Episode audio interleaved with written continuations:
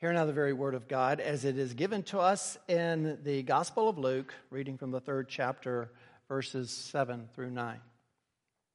He said, therefore, to the crowds that came out to be baptized by him, You brood of vipers, who warned you to flee from the wrath to come?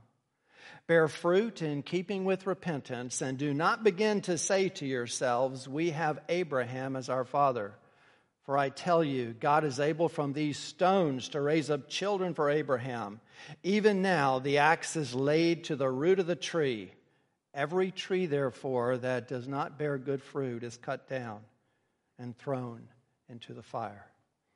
And may the Lord illuminate our hearts and our minds from this passage this morning. Let's pray. Oh, dear Lord, we come to you on our knees, asking for mercy wallowing in your grace, just, just delighting in the fact that you are a compassionate and a loving God and you have poured your grace upon us.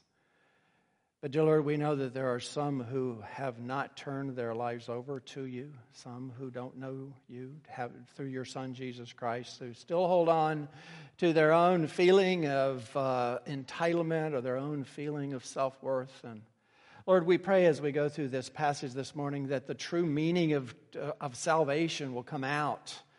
And, and the reason for the warnings that you give us like this, not, not just to, to shake us up, although it does, but to save us, to save our souls.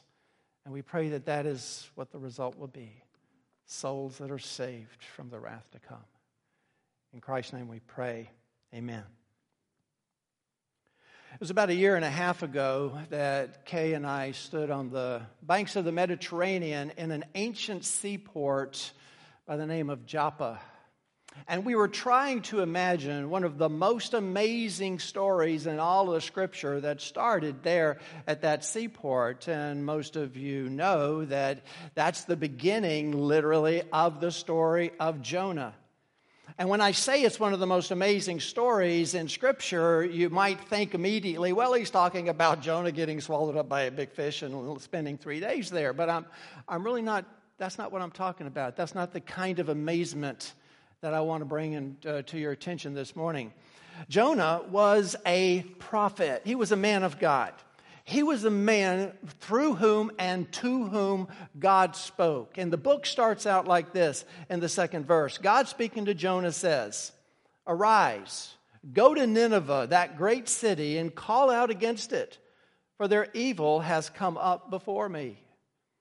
Now, in essence, what God is telling uh, Jonah to do is, I want you to go to that hated city where those hated Ninevites who do nothing but oppress you and abuse you, I want you to go and I want you to warn them of the wrath to come.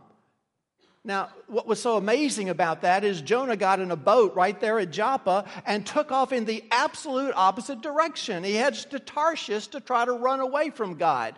The reason being is he didn't want to warn the Ninevites. He wanted them to, to, to face the wrath of God and the judgment of God. He didn't want them to be saved. And so he ran. Well, we know what happened, right? God would have none of that. He brought a big storm. They threw Jonah into the to the um, sea. That was his punishment. The, the, the fish was actually his salvation. Three days in the belly of the fish would give anyone an, uh, an attitude adjustment, and it certainly did Jonah, who finally ended up on his way to Nineveh, exactly where he should have been in the, in the first place. But here's the point when God speaks to a prophet and says, These are my words, I, want you to go and do this. The prophet had best do it. The person who is called or commanded or given the responsibility of bringing the words of God should do so because God is not going to have it any other way. We learn in Jeremiah, God speaking through Jeremiah, puts it in these words. He tells Jeremiah, Speak to all the cities of Judah that come to worship in the house of the Lord. All the words that I command you to speak to them, do not hold back a word. In other words, when God speaks, especially when He speaks of impending wrath and impending judgment, He doesn't want those who He has given the calling to share those words to hold a single word back. Now, the whole purpose of starting out my discussion this morning with this passage is, or this story of Jonah, is again to make a point. I've got some harsh words to share with you this morning. I've got some confrontational words, some abrasive words, actually, some downright jolting words. And I am called, I am bound I am required, I am convicted, I am commanded to share these words with you without sugarcoating them, without watering them down, without trying to move around them, without considering that you might be uncomfortable or your feelings. I am called by God, I'm not a prophet, okay, but I am in a modern sense, one who shares the Word of God with you. And the Word that we have before us is a straightforward warning of God's wrath and impending judgment. And He tells me that you'd best not change a word or leave a word out. You should make it as graphically emphasized as the words can be because this is just that important. Now, let, let me put this in perspective before I go any further because I know you're all bracing as, oh my goodness, what are we gonna, what, what, what are we in for? I believe in all my heart and the essence of my soul. I believe that this is the inspired divine word of God. I believe that it is infallible and inerrant. And I believe that when God gives us a warning over and over again through the prophets of old, through John the Baptist, through Jesus, through the apostles, from one end of the book to the other, when He gives us a warning of impending judgment, that this is a word that is the absolute, complete, and total truth. I'm not giving you fairy tales this morning. I am telling you something that I believe to be true. Now, what kind of a person would I be? If I honestly believe that what I'm about to share with you is the absolute truth of God, what kind of a person would I be if I sugarcoated it? If I just kind of skirted it? If, if I tried to make it acceptable? If I tried not to step on your toes in the process of doing it? What kind of person would I be if a hurricane is coming and I know that it's coming and you're heading out in a kayak in the ocean? And I didn't warn you and tell you that there's, there's trouble out there. Well, I wouldn't be much of a pastor, that's for sure. I wouldn't be much of a preacher. So therefore, I want to share these words for you, but with you, but I want to make something absolutely positively clear. That when Jeremiah spoke these words, when John the Baptist spoke these words, when Jesus spoke these words, when the apostles spoke these words, and when I speak them today, it is not just a negative warning. It is not just something to ruin your day or to drive you away from Christianity. It is to save your souls. Your soul is so much more important than whether or not you think I'm a decent person or a good preacher or whether you think I'm your friend or not. What is all important is your salvation and your eternal soul. And unless you know Jesus Christ, John the Baptist telling you is that soul is in peril. So with that mild opening, we can turn our attention to the text. Now, for those of you who haven't been here, we are in the book of Luke. We're sort of in a transition. We're turning the page. For the first two chapters, we've been learning about the Nativity, the birth of Christ. And over and over again, we have had affirmation in that part of the book that Jesus is indeed the divine Son of God and he is here for a purpose, for a heavenly purpose. He is the Messiah. But now that Luke is turning from the nativity story to the beginning of Christ's ministry, he's approaching it in the same way. And we talked about this last week. First of all, he's grounding it in history, and then he's grounding it in the Old Testament. And then he's introducing the herald, the one who has been sent before him to announce his arrival. He's dealing with, with him first before he gets into the ministry of Jesus. Now, we learned last week that the ministry, the purpose of John the Baptist was kind of twofold. Most important, he is the one who is introducing Jesus of Nazareth as the long awaited uh, Messiah, the Son of God. But he is also here to prepare the people's hearts We, we, we focused on that phrase last week that he came proclaiming a baptism of repentance for the forgiveness of sins and how important repentance was, and that the baptism was not the Christian baptism, but it was to prepare the hearts for the one who was coming who would save them. And so, after establishing that, after establishing that what I'm looking for, John the Baptist speaking, is repentance so that you can be saved and prepared for the one who is going to baptize you with Holy Spirit fire, then he comes out with these harsh, jolting, abrasive statements. Shake people up to make them think about their own mortality and their own eternity and where they will spend that eternity. And so, therefore, it is to save, it is part of the redemptive process. The reason that John the Baptist is saying what he says. So let's dive into it and see. Verse 7 he said, therefore, to the crowds that came out to be baptized him. Now, we talked about John the Baptist being out in the wilderness, living sort of a hermit's life, coming into the Jordan River, and that's where he's doing his baptism. Now, Luke uses a word for the number of people who are coming out to him. Matthew tells us that all Judea and Jordan River area, the people were coming here. But Luke uses a word that means a large multitude of people. But it is a word that has the connotation of a crowd crowd that does not gather because there's an organized event. It's not like tickets are being sold. Okay, John the Baptist is going to be here on such and such a day, so let's all gather there. No, it's, it's, a, it's a spontaneous gathering. It's the kind of crowd that would follow Jesus, and, and they would gather spontaneously without even being asked because they were coming out for a reason to be baptized by John the Baptist.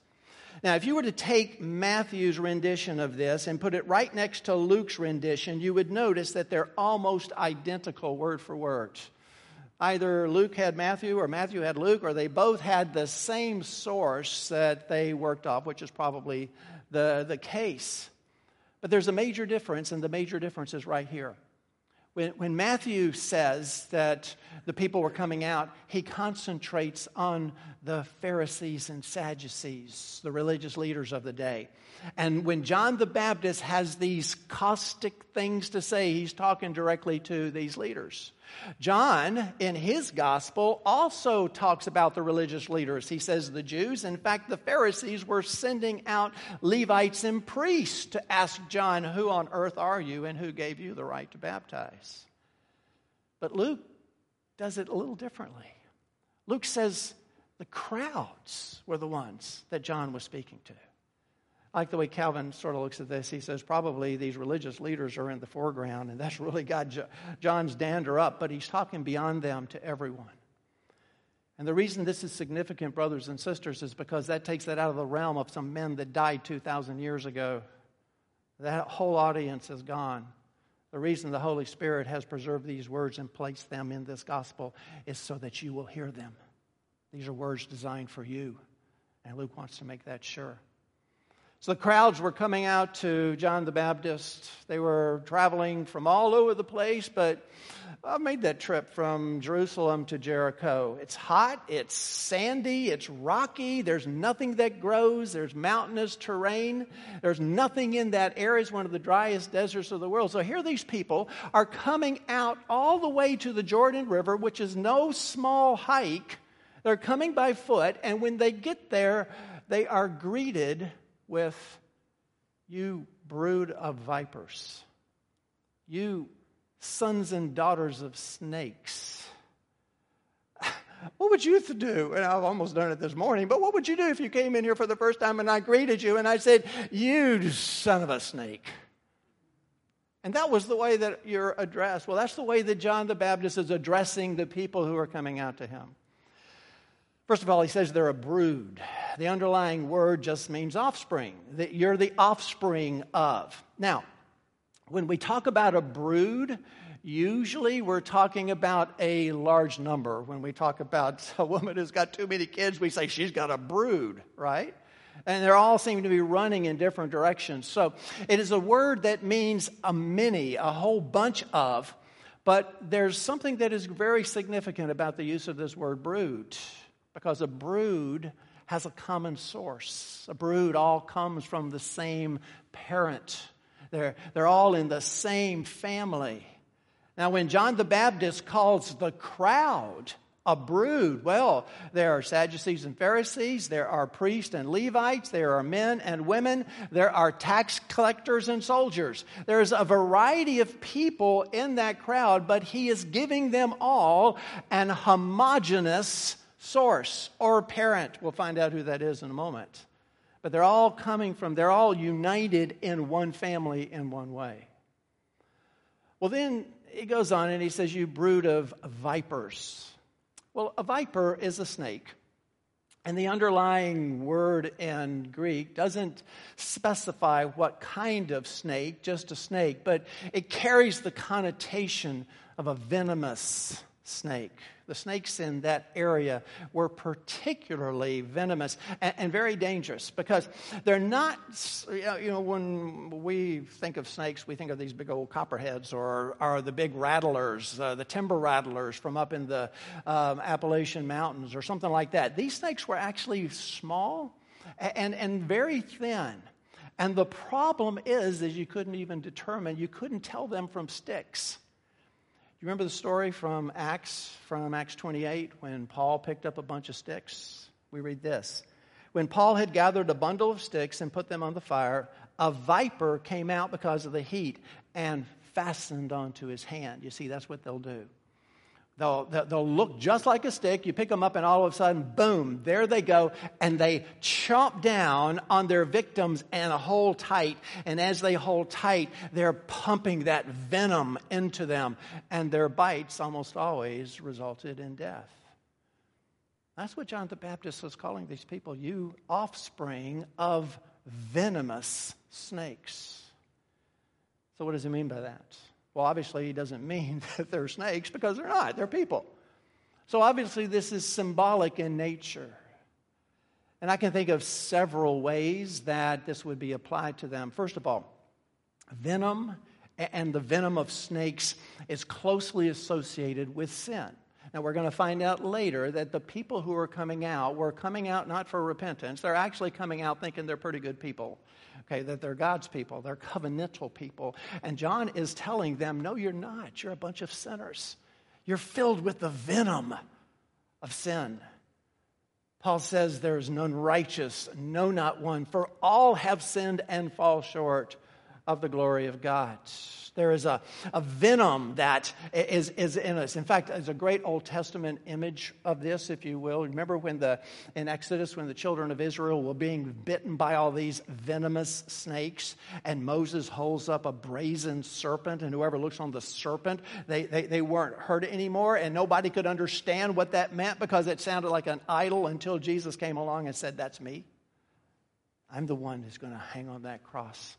I'm going to be sin the one who knew no sin. And so, therefore, the idea of being a venomous, to be um, that kind of, of a person, is to have a venomous, poisonous lifestyle, to, to have a lifestyle that was full of sin. But, but it goes beyond that, I think, because remember, there's the religious leaders. And both Matthew and John point out that John the Baptist is really railing against these religious leaders who were leading the people like a bunch of venomous snakes, leading them into sinful lifestyles, worshiping in a different way than they should. Paul said this to the Romans though they know God's righteous decree that those who practice such things deserve to die. They not only do them, but give approval to those who practice them. So, on the one hand, the people themselves are infected, if you will. In fact, it's not the right word. They've been bitten by this sin snake, and, and it is permeating in their vessels. And, and the other hand, you have these, these snakes that are teaching them falsely. But then there's a third reason, and I think this is the main one. Remember, we talked about a brood all coming from the same family. We talk about a brood all having the same parent. Well, who's the snake in Scripture? Going all the way back to Genesis 3, it, it is Satan. It, it is evil. He came into the garden as as a snake. And so when John the Baptist says, You are the offspring of a snake, what he's calling him, you're the children of the devil. You are the sons and daughters of Satan. Now, brothers and sisters, that's harsh. That's jolting language to people who think they are God's people. And it is going to be so, so different from later on when he says, You all think you're the sons of Abraham, don't you? But you're not really the sons of Abraham, you're really the sons and daughters of Satan himself. Now, Calvin points out that John the Baptist is trying to terrify the people un, un, un, unapologetically. He is trying to stir up the viper's nest. And it goes back to what I was saying earlier. John the Baptist is not trying to be your friend. John the Baptist is not trying to keep from stepping on your toes. John the Baptist is not trying to make you comfortable and happy and friendly today. John the Baptist is interested in your eternal soul being saved. And he knows the danger and the peril of that soul. And so he is calling you to repentance rather than thinking that you're entitled, which is exactly what everyone is thinking. So he starts out by calling them a brood of vipers, gets off to a great start. And then he says in the second part of that verse, Who warned you to flee from the wrath to come? Now, that's a rhetorical question. He, I don't think for a moment he thinks that anyone who is coming out to him has been warned to flee and that they're actually fleeing to him to flee the wrath. No, actually, the wrath, there's no doubt who the wrath is, where the wrath is from. It is the wrath of a perfect and a holy God against sinfulness of humanity. That's the wrath. And when he says the wrath to come, that makes it eschatological. That's in the future.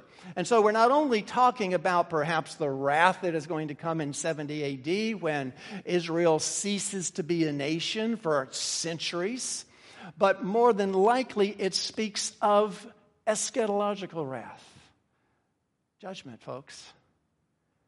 As we sang earlier, and as I said earlier, we're vapor. We're only here for a blink. We're here for a very short time, and either we are going to go to that judgment or it is going to come to us if Jesus comes back before we die. But that is what the scripture teaches us. And, and, and it's a clear warning that should lead to your salvation if you would only listen. If you would only listen. Brothers and sisters, my heart breaks as Jeremiah, as we read earlier, weeps for those who will turn me off and not pay attention to any of these words. Well, he speaks of the wrath to come. And obviously, as I said, it's a rhetorical question. I don't think he is saying to anyone who's coming out, okay, someone has warned you to flee that wrath. What he is telling the people is, you're all coming out here for the wrong reason. Yes, I'm a phenomenon. Yes, you're the righteous in your own eyes. And now it is favorable in the eyes of the pious for you to come out and get baptized. But you're coming out for the wrong reason. Your hypocritical religiosity doesn't do anything to God. Haven't you heard the prophets of old? God, when He spoke through Amos and said, I hate, I despise your feasts, and I take no delight in your solemn assemblies. Even though you offer your burnt offerings and grain offerings, I will not accept them. And the peace offerings of your fattened animals, I will not look upon them. Take away from me the noise of your songs. To the melody of your harps, I will not listen. Don't you realize that your external religion is not what is going to save you? And you have come out here because this is another mark on your belt, another feather in your hat, another thing that you can say, I'm righteous and pious because I've been to John the Baptist to be baptized. And he's saying, Who warned you? That that's not the reason for my baptism. The reason for my baptism is that you will repent and recognize that your soul is in peril and the one who comes is the Savior who will save that periled soul. And if you'll believe in Him, you'll all be changed. If you will only listen. Well, he speaks of that repentance and that need for repentance and the fact that the people unfortunately are just coming out for all the wrong reasons. And once again brothers and sisters i've just simply got to do this. I wouldn't be a half decent preacher if i didn't do it and tell you that everyone that john is speaking to is dead. And they've been dead for two millennia the Holy Spirit did not include these words in this Bible of His, in His revealed word, in all of the Gospels, because He was talking to a bunch of people who died years ago. He's talking to you. And this is a warning to each and every one of us. There is judgment to come. If there isn't, the Bible's a liar. And if the Bible's a liar, then we don't know God. And if we don't know God, then we're all lost. Well, he goes on in the eighth verse to talk about the kind of repentance and the fruit that needs to be born. Look at the beginning of that. He says, bear fruit in keeping with repentance. Now, notice this bear fruit in keeping with repentance. He's talking about a qualified fruit here. I mean, I'm sorry to say this. I know I'm hitting you pretty hard this morning, but the people who were coming out to John the Baptist, according to our standards today, were squeaky clean. I mean, these are the most pious religious people on earth. I mean, the Pharisees, the Sadducees, especially the Pharisees, they tithed 10% of everything that they owned. They even tithed down to the herbs in their gardens. They stood on the street corners and prayed loud and long. They, they fasted regularly. They never missed a feast day. They sacrificed in the temple. They spent their entire life studying the scriptures. And yet, John says, bear fruit.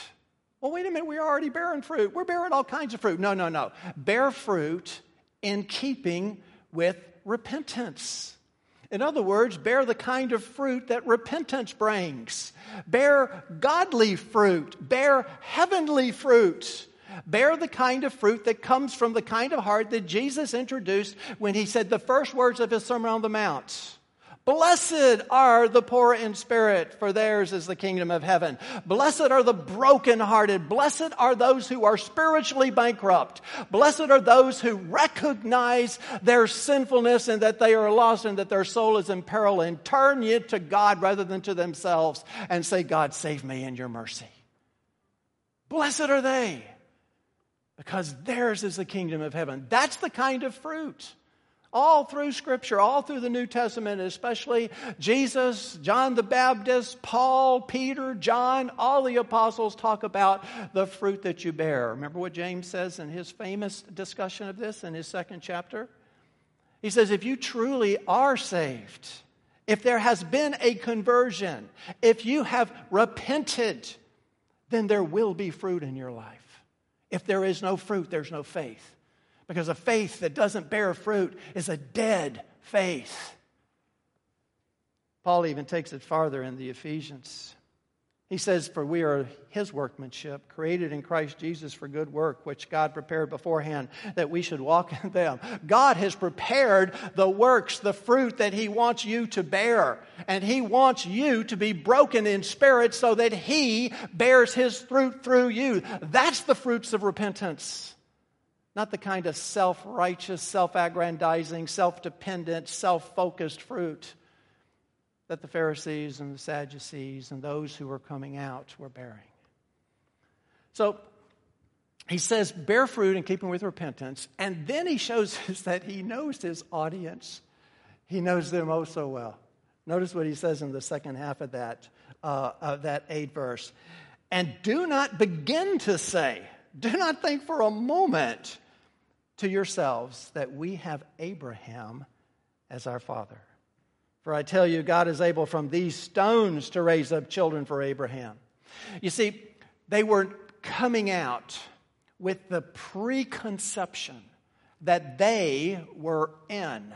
Why? Because they are Abraham's children. Because Abraham is our father. Now, pointing back to quite a few statements in the Old Testament, one of them out of Genesis 22, right after Abraham tries to sacrifice Isaac and God stops him, God says to Abraham, I will surely bless you and I will surely multiply your offspring as the stars of the heaven and as the sands that is on the seashore, and your offspring shall possess the gate of his enemies. And in your offspring shall all the nations of the earth be blessed. And, and, and that's what these Jews who were coming out to John the Baptist, that's what they thought. That they thought, okay, listen, we are the children of Abraham, and so therefore we're covered by the covenant, and so therefore it really doesn't matter how we act.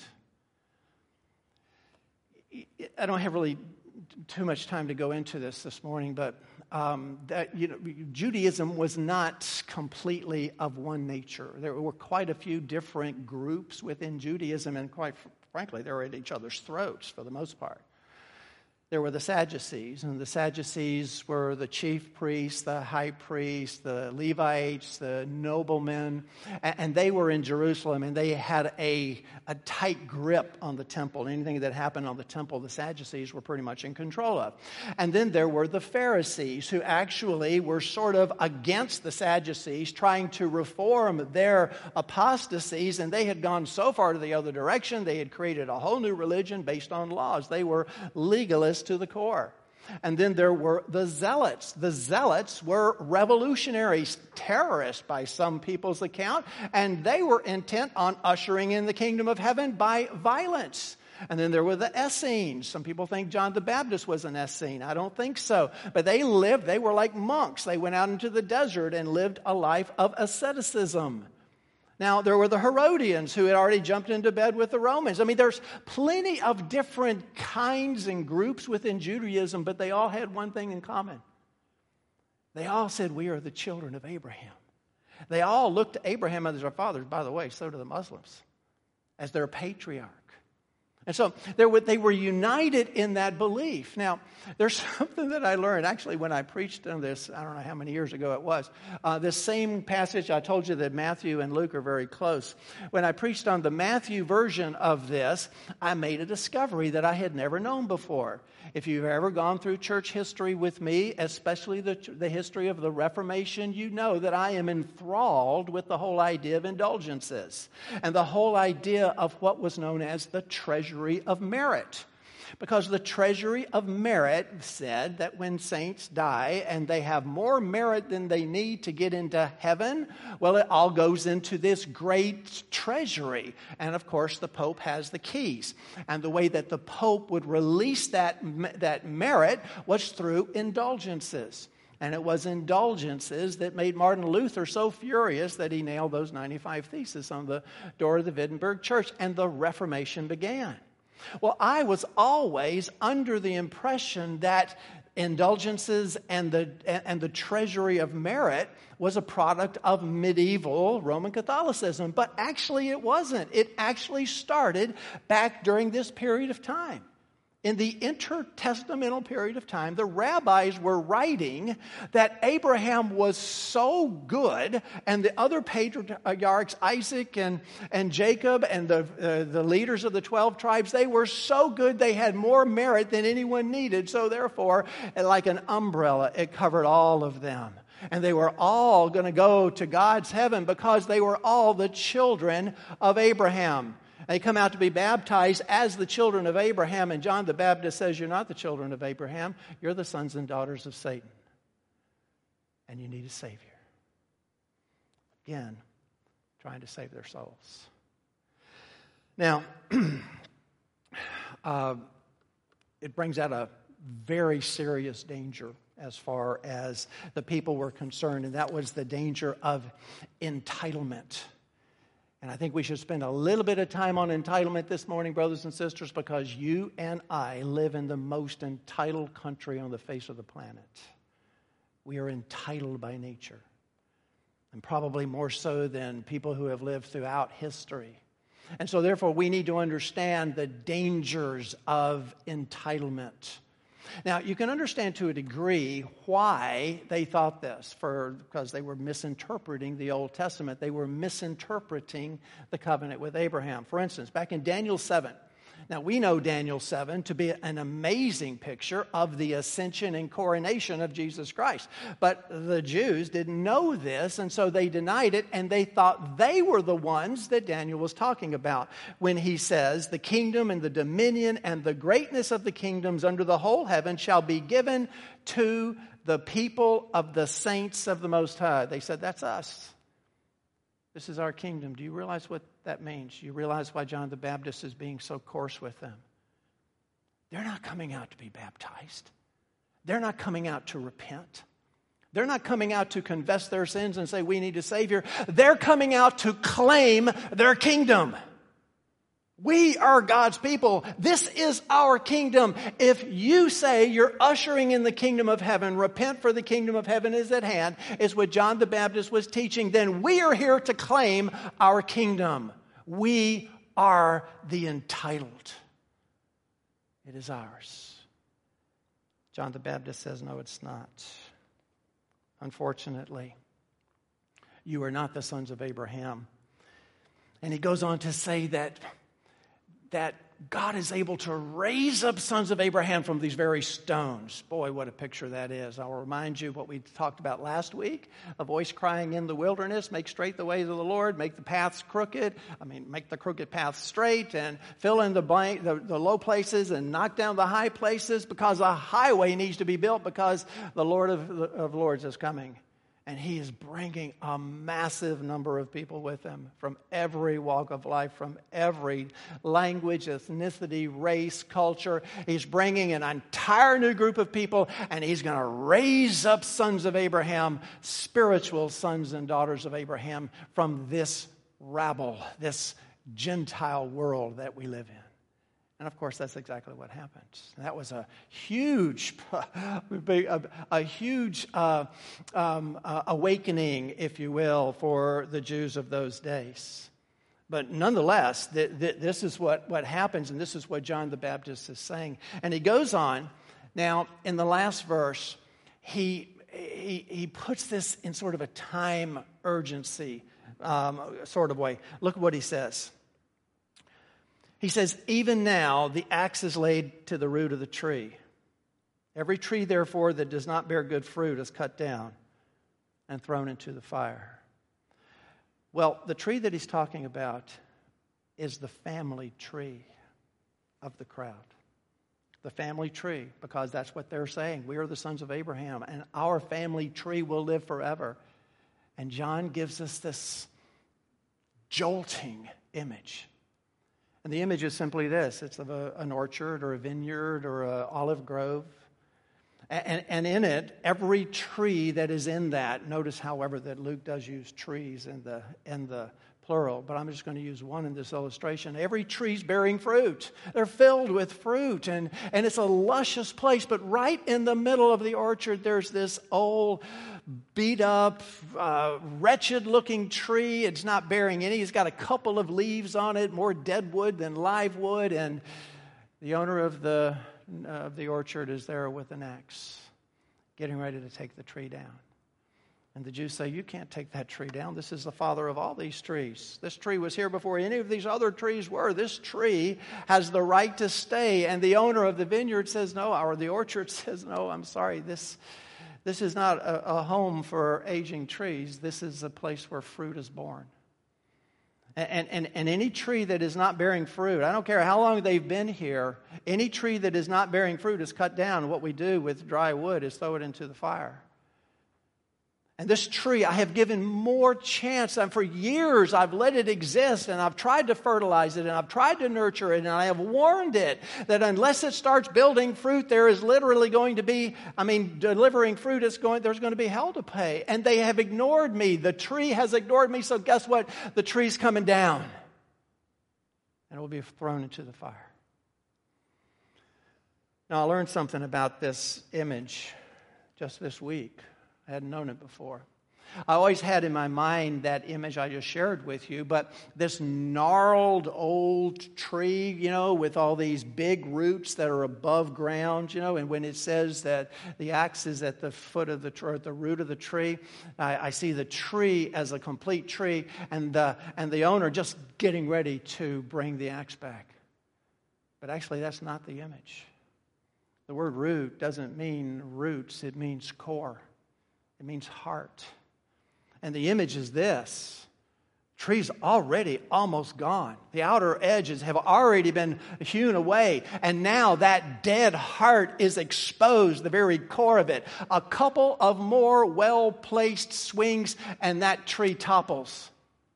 That's what the even now means. Even now, there is an urgency to this. The axe is at the root of the tree, and the tree is about to be taken down and thrown into the fire, and the same will be done with any tree in this orchard that does not bear fruit.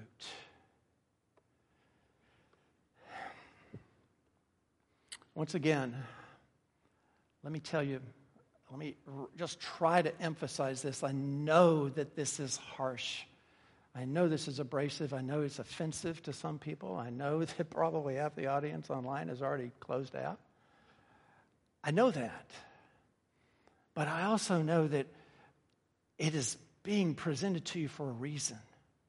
And the reason is not that that's where it ends. The reason is so that you will turn to Christ Realize you need a Savior. Realize you can't save yourself. Realize that God sent His Son here for a reason, for your salvation.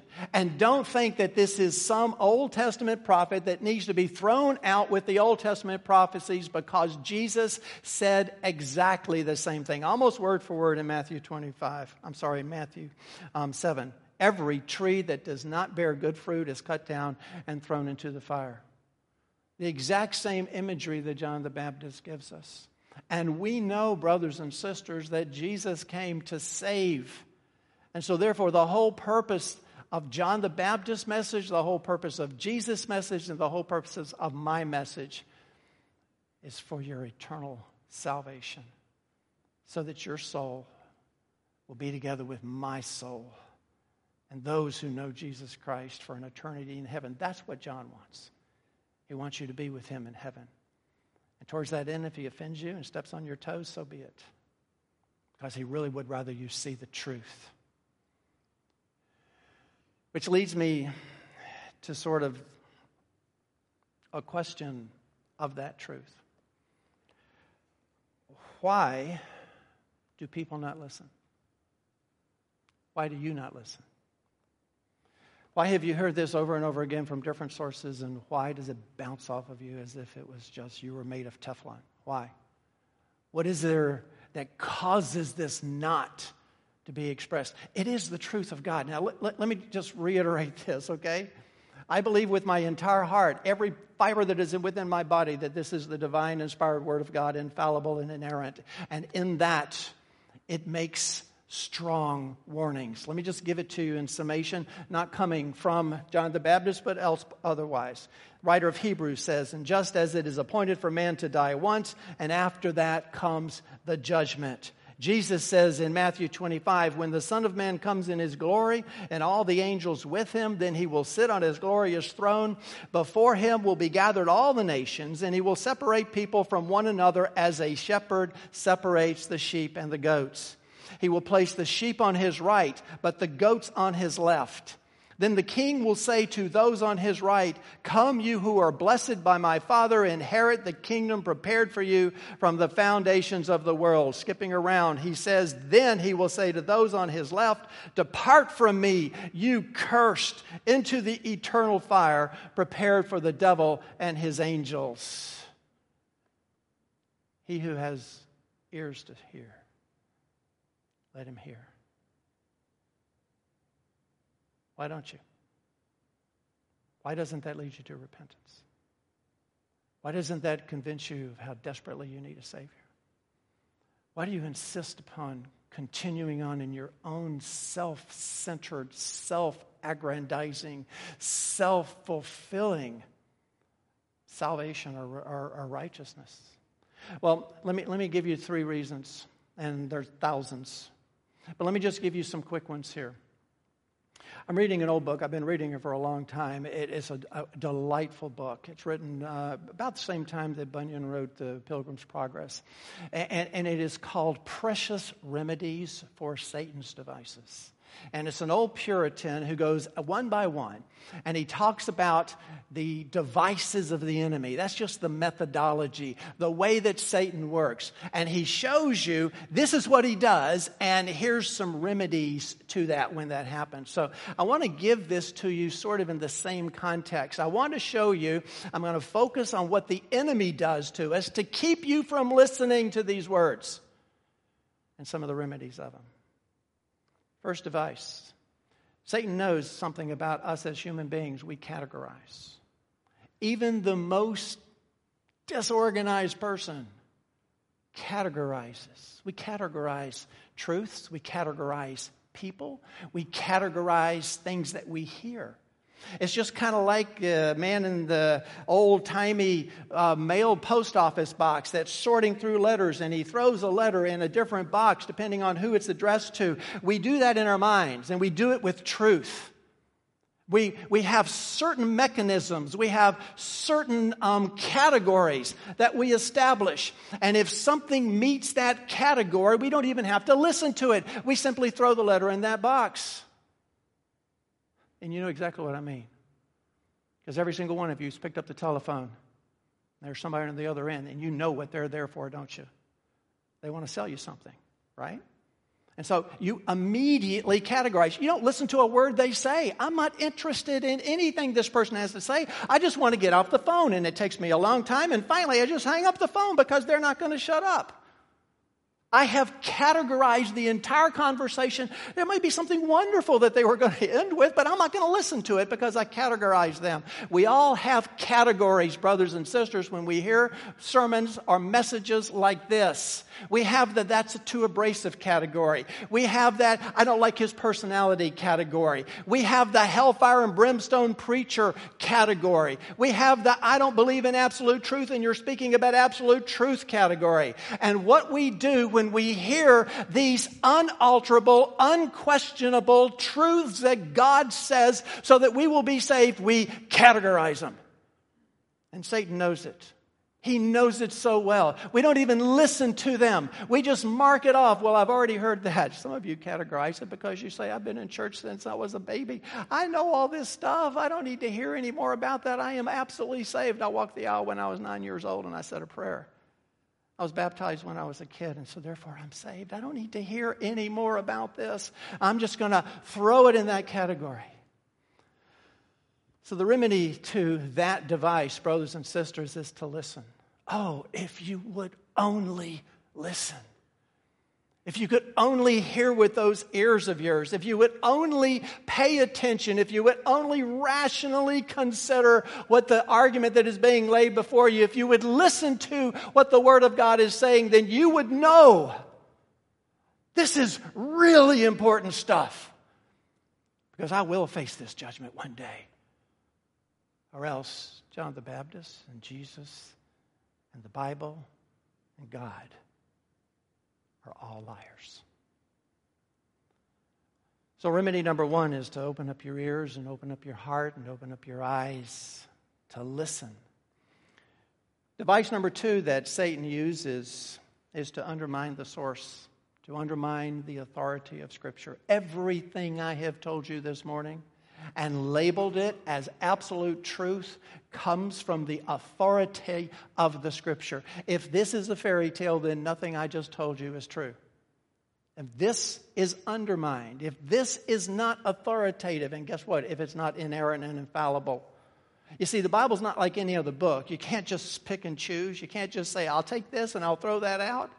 Because the Bible makes claims. It, it, says things. It says, Jesus, eh, I'm the Son of God. I will be raised from the dead. It says that if you believe in me and trust in me, I will forgive your sins. That I came from God and I'm going back to God. It makes audacious claims. You can't separate that out and say, well, I, I believe in some of what he says, but I don't believe in other things that he says.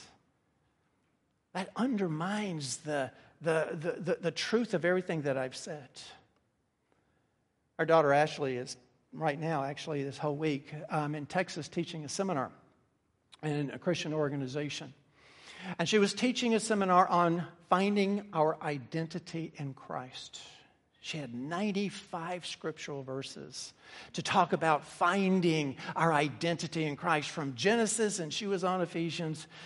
And a man stopped her, stood up, 70 years old, the head chaplain of the operation, and said, You're theologically unsound. You're teaching us heresies, and you're making an idol out of the Bible because you're claiming that it is absolute truth when it's not. You see, that's all you got to do. Everything she had said, every statement that she had made just came crashing to the floor because all you got to do is have one single person that undermines Scripture, and all of a sudden none of this makes any sense. So the devil knows exactly where to go. He undermines Scripture. Oh, yeah, you can pick and choose. Well, actually, no, you can't.